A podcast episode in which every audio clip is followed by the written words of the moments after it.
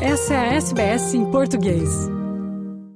Olá! Ela já viajou para mais de 130 países e pretende carimbar o passaporte em mais de 200, ao menos em todos os que são oficialmente reconhecidos pela ONU. Sendo mulher negra de um país periférico como o Brasil, a ideia é mostrar, através de contato com culturas diferentes, que o mundo pode ser mais inclusivo e diverso, e abrir oportunidades para outras pessoas com trajetórias parecidas como a sua, que possam também viajar e conhecer outras culturas. E para tal, tem patrocinadores, casuais, doação de pessoas que acompanham sua jornada e também presença cada vez maior na mídia brasileira. E falando assim parece glamuroso, mas também tem uma dose alta de preocupações e perrengues. Mas nada mal para uma jovem de 28 anos da Vila Carrão, zona leste de São Paulo, que passou a vida em escola pública e cursou jornalismo através de uma bolsa de estudos.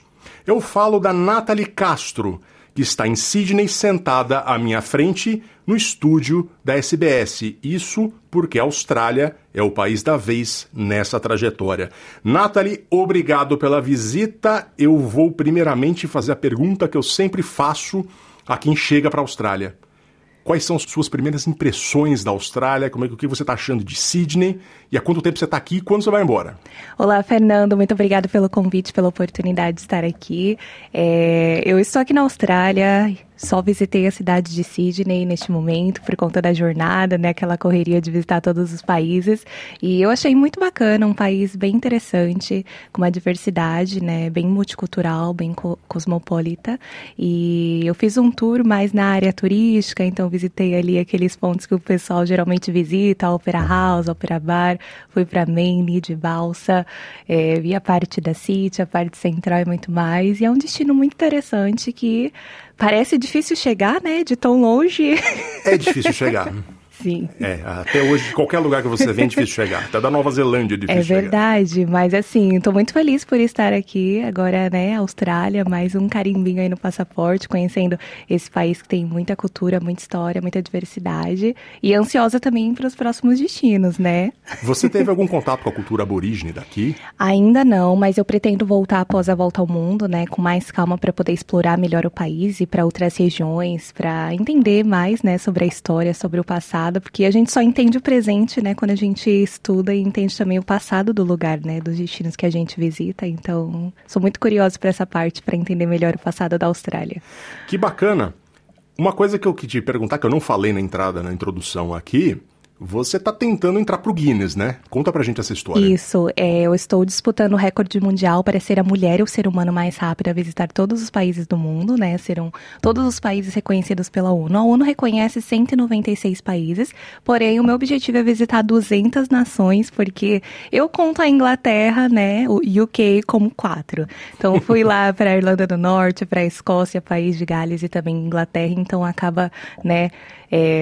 Generalizando assim, completando os 200 países. E o meu objetivo, além desse recorde mundial, né, é também ser a primeira mulher brasileira e negra a visitar todos esses países, mostrando, né, através da minha viagem, a diversidade cultural, oportunidades, porque o objetivo é abrir portas e caminhos para que mais pessoas também tenham essa oportunidade, né, de visitar novos lugares, aprender novos idiomas, porque a minha proposta por trás dessa viagem é conquistar bolsas de estudos para jovens brasileiros de baixa renda estudarem no exterior. Então, a minha história também começou com uma bolsa de estudos que eu ganhei 10 anos atrás, participei de um concurso e do meu estado de São Paulo eu fui a única ganhadora daquela promoção, né, que uma agência de intercâmbio fez. E eu vi como aquela oportunidade mudou a minha vida, eu pude ir para a Irlanda estudar, aprender, vendi muito beijinho e brigadeiro na rua, fiz meus sacrifícios para levantar o dinheiro para o intercâmbio, porque eu não tinha condição financeira. E hoje eu quero fazer com que outras pessoas também tem essa oportunidade. Para isso eu estou aqui, visitando esses países para abrir esses caminhos para eles. Você fez o corre clássico do imigrante, você fala, sim, fez bico, etc. Então, na Irlanda você morou em outros 4 países além da Irlanda, é isso? Sim, eu morei na Irlanda, Brasil, né, porque já até os 18... Conta, é um país. Brasil conta, eu morei até os 18, 19 no Brasil, depois eu fui para Irlanda e após o intercâmbio, fazendo mais contatos, querendo explorar o mundo, né, na minha vida de nômade digital e jornalista, eu fui morar nos Estados Unidos, em Portugal, no Canadá. Viajar sozinho? Você viaja sozinha? Sim. É isso? Tem gente que gosta, tem gente que não gosta. Eu queria saber se você que está nessa estrada há mais de ano, né? Já foi desde fevereiro de 2022... digo nessa viagem agora. Nessa viagem, sim. Eu saí do Brasil em fevereiro de 2022, mas eu comecei definitivamente a volta ao mundo uns meses depois. Primeiro eu estava ali analisando a minha rota, vendo como seria, e aí deu largada. Como é viajar sozinho? Eu imagino que você goste, porque é o que você faz, né? Sim. Eu queria saber prós e contras na tua visão. Olha, o viajar sozinha é uma oportunidade muito grande de nós nos conhecermos, né, como pessoa, de apreciar a própria companhia, né, e também você acaba descobrindo habilidades e forças que você não descobriria se você estivesse talvez viajando em grupo, em família, em casal. Então, acho que é uma experiência muito legal para crescimento pessoal e profissional e também a oportunidade de se abrir a novas amizades no caminho, né, coisas que às vezes se você está no seu grupo ali fechado, você não vai ter tanta oportunidade de conhecer uma nova pessoa no caminho, né? Fazer novos amigos na estrada. Então, assim, tem o pró e o contra, né? O pró é essa questão de você fazer o próprio roteiro, escolher onde vai, a hora que quer acordar, não ter aquela briga, o amigo quer no museu, outro quer na praia, outro quer ir ali. Mas o contra também, em certos lugares, especialmente sendo mulher, tem a questão de segurança, né? Então, assim, eu já entrei em lugares que são menos seguros para mulheres, para o ser humano no geral, imagina para a mulher, que é o caso, por exemplo, do Afeganistão, né? Eu entrei lá pós-Talibã, então 10 meses depois que o Talibã retornou para o Afeganistão, eu entrei lá sozinha, passei 19 dias, foi uma aventura em tanto, assim, viajando sozinha no país, contato com o Talibã, entrevistei o Talibã e... Querendo ou não, com risco, né? Porque o Afeganistão é considerado um dos países mais perigosos do mundo. Entrei na Rússia, na Ucrânia, durante a guerra. Então, assim, esse é o contra também da vulnerabilidade sendo mulher viajando sozinha para uns destinos mais perigosos. Mas sempre a gente vai pro lado bom, né? Da questão de ter essa liberdade, né? Sendo uma mulher empoderada, viajando sozinha, conquistando o mundo. Eu vi um vídeo seu no Afeganistão, você usando a roupa típica, porque é obrigatório usar lá para as mulheres. Você chamava muito atenção, sim, né? Você teve algum problema ali? Como foi essa experiência? Ou foi o contrário? As pessoas foram simpáticas com você? Como foi? Olha, o Afeganistão foi uma aventura em todos os sentidos, mas eu não me senti insegura lá. Claro que tinha situações, por ser mulher, era um pouco mais difícil para a locomoção, porque tem certas limitações, tem os direitos das mulheres, que muitos direitos, a mulher praticamente não tem direito lá. Então, assim, já começa na chegada do país, que o hijab, né, que é o lenço que a gente cobre o cabelo, é obrigatório. É um país majoritariamente muçulmano, então é mandatório todas as mulheres cobrirem o cabelo. Então, as limitações das mulheres de não andar tantos quilômetros sozinha, de ter um guardião. E eu chamei atenção porque eu estava sem uma companhia, sem um guardião, né? Uma pessoa do sexo masculino para me proteger, para andar comigo na cidade. Então, assim, foi o fator de ser mulher, de estar andando sozinha com câmera na mão, estrangeira e uma pessoa negra. Eu não vi uma pessoa negra no Afeganistão nos 19 dias que eu passei lá. Então, de certa forma, chamava atenção. E às vezes as pessoas até pediam para colocar máscara e deixar só o olho para fora para não chamar tanta atenção assim, né? Mas, no geral, foi uma experiência bem diferente que eu pude mostrar o Afeganistão de uma forma que ninguém sabia como estava, especialmente pós, né, o retorno do Talibã.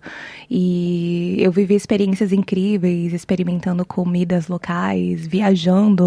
O Talibã me autorizou no final da viagem a viajar sozinha e quando eu consegui o meu visto no Paquistão, o embaixador ele me disse que eu seria a primeira mulher autorizada a entrar sozinha após o retorno deles, né? Então ele me deu o aval para entrar no país. Ele falou, olha, eu quero que você mostre meu país para o mundo e mostre que a gente não é só guerra e terrorismo, mas a gente é um povo que tem muita história e muita cultura. Então ali já foi o primeiro impacto do que me esperava no Afeganistão, mas foi incrível, eu tive uma experiência incrível naquele país.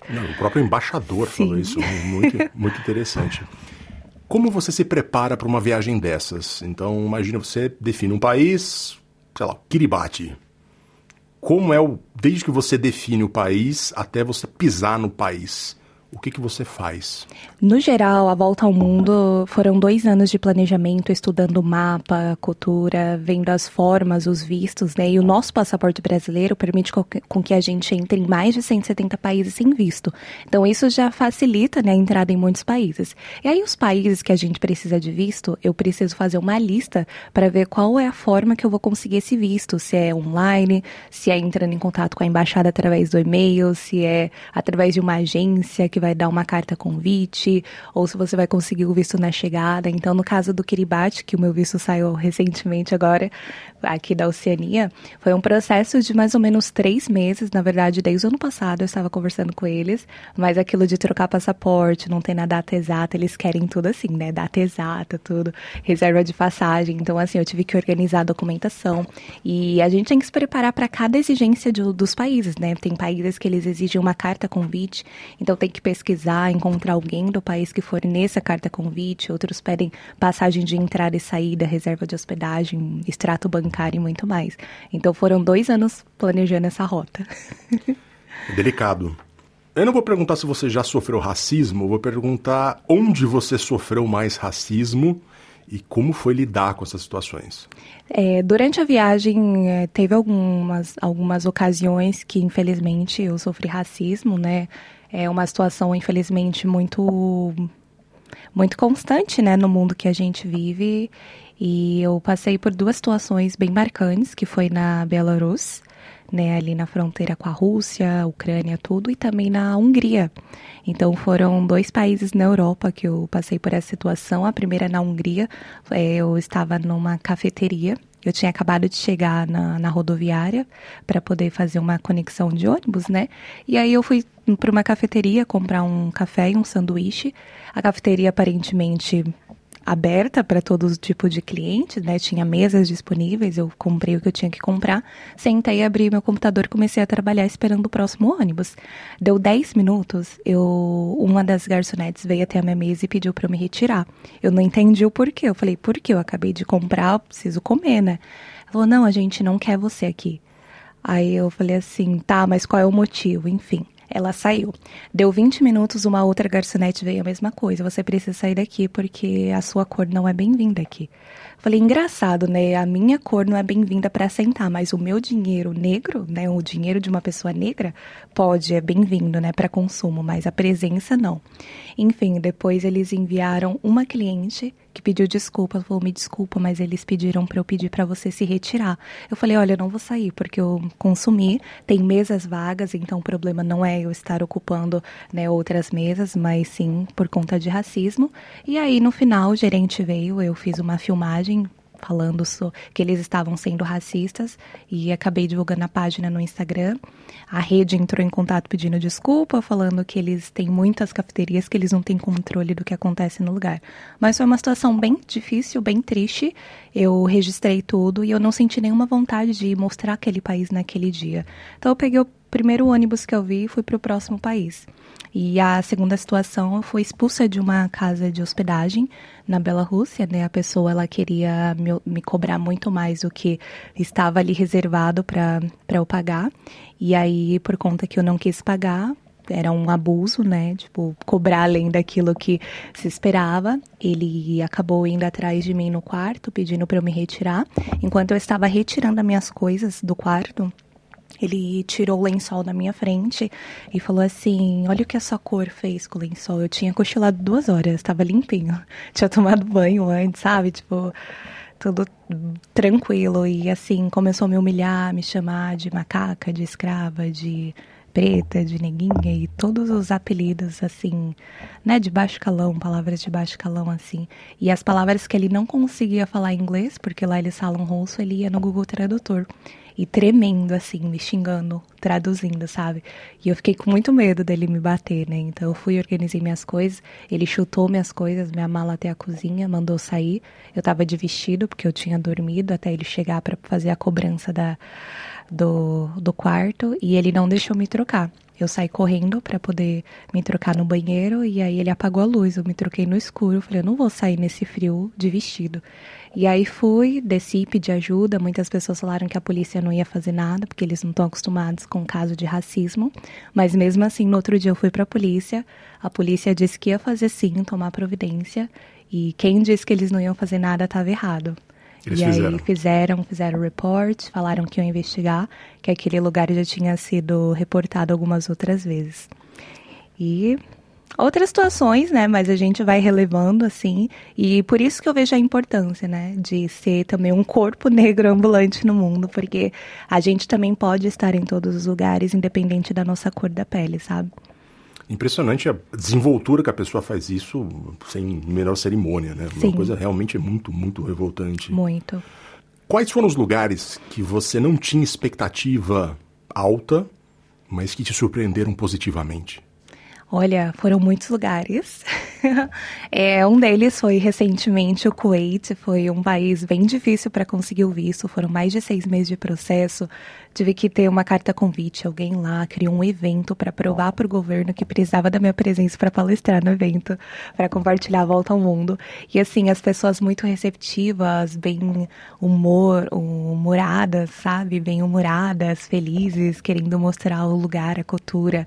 Eu fui num restaurante para jantar, em seguida eu estava fazendo um tour gastronômico em 10 cozinhas. Ah, aqui é a cozinha da salada, aqui é a cozinha dos peixes, e gravando, compartilhando tudo. Então, assim, eu gosto bastante do Oriente Médio, sabe? A gente tem uma visão que é passada, né, sobre o Oriente Médio, mas é uma região super amigável, super aberta, e cada vez mais eles estão se abrindo para o mundo, né? Então, assim, Jordânia, Kuwait, Israel, Palestina, Catar, Bahrein, o Sudeste Asiático também.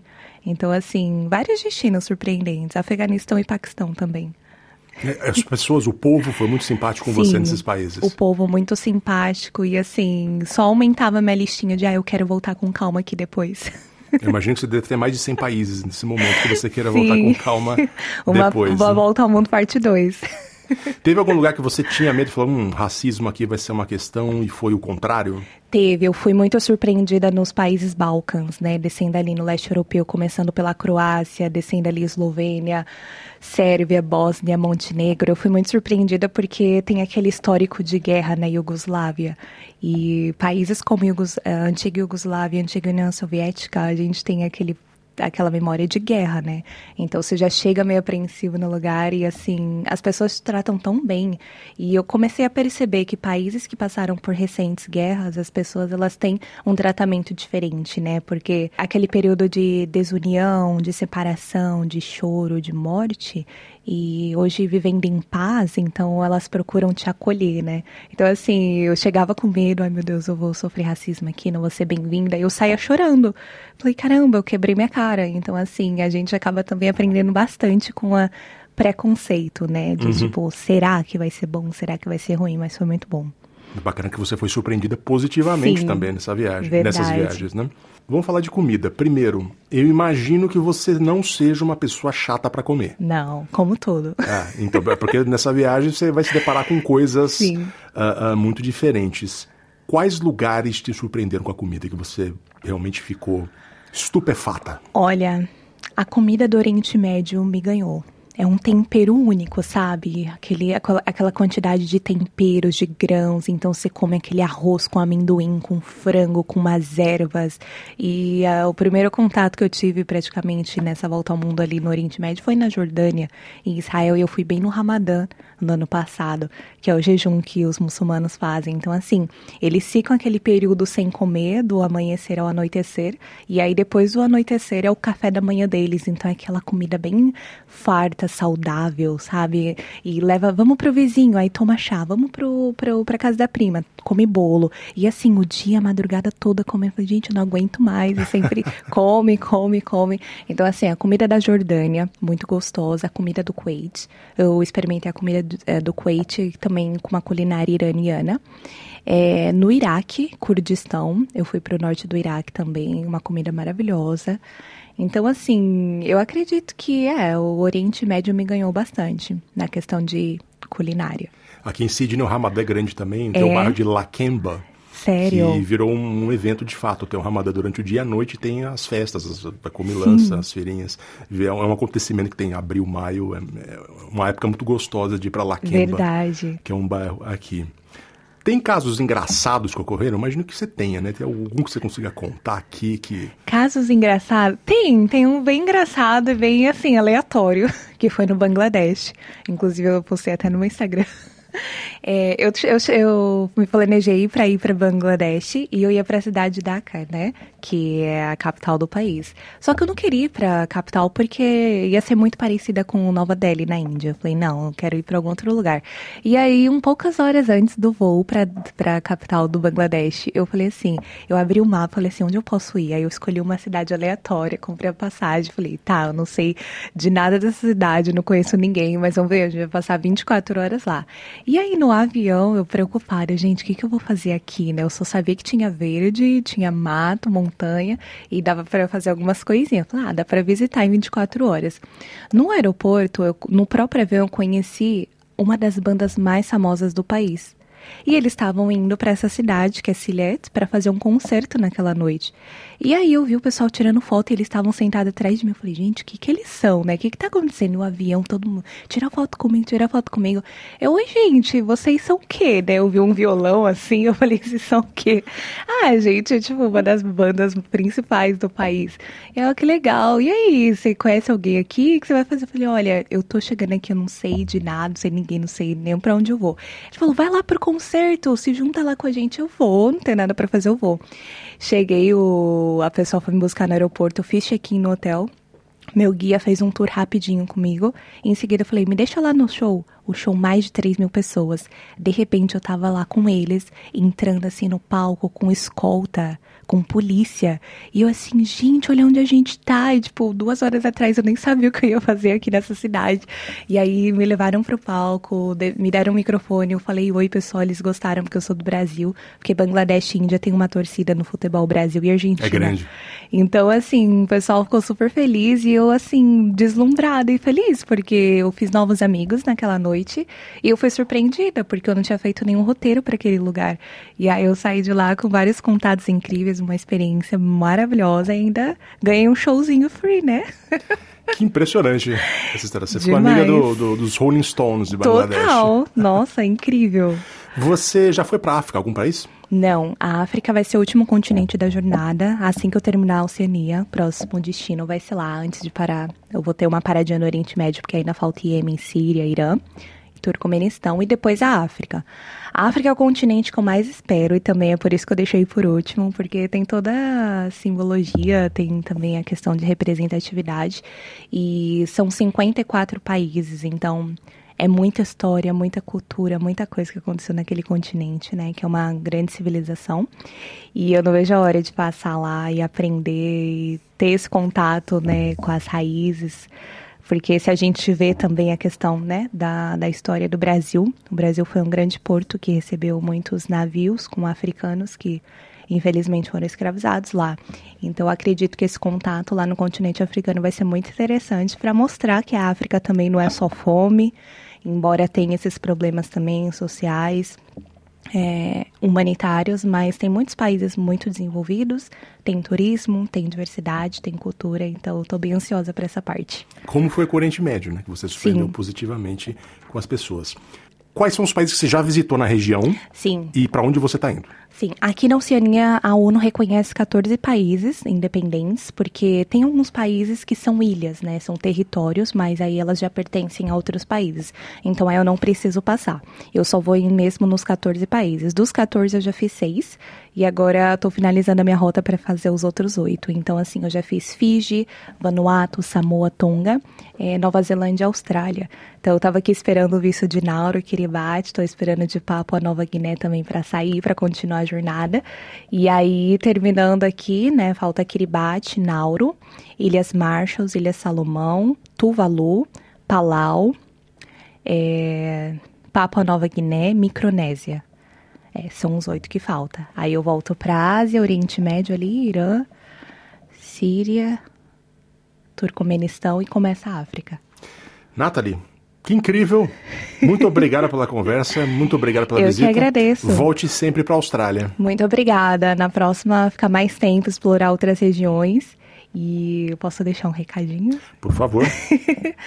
Bom, pessoal, muito obrigada. Eu gostaria muito de contar com o apoio de vocês nessa reta final. Falta pouquinho para finalizar essa volta ao mundo e levar esse recorde mundial para o Brasil.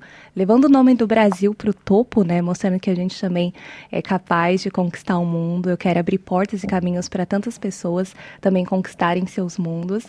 E eu gostaria muito de pedir o apoio e a colaboração de vocês, porque durante essa jornada eu tive apoio de algumas empresas, a minha rede social também tem me apoiado bastante com as rifas que eu tenho criado, com a vaquinha que eu tenho criado.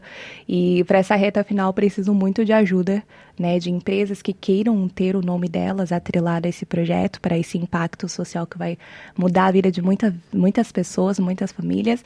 Então, quem tiver interesse em participar, em patrocinar, fazer parte do projeto, só entrar em contato comigo, que eu estou à disposição para que a gente venha finalizar cada vez mais, né, rápido essa jornada, que é uma luta contra o tempo. Nataly, obrigado, boa sorte. Muito obrigada, até mais.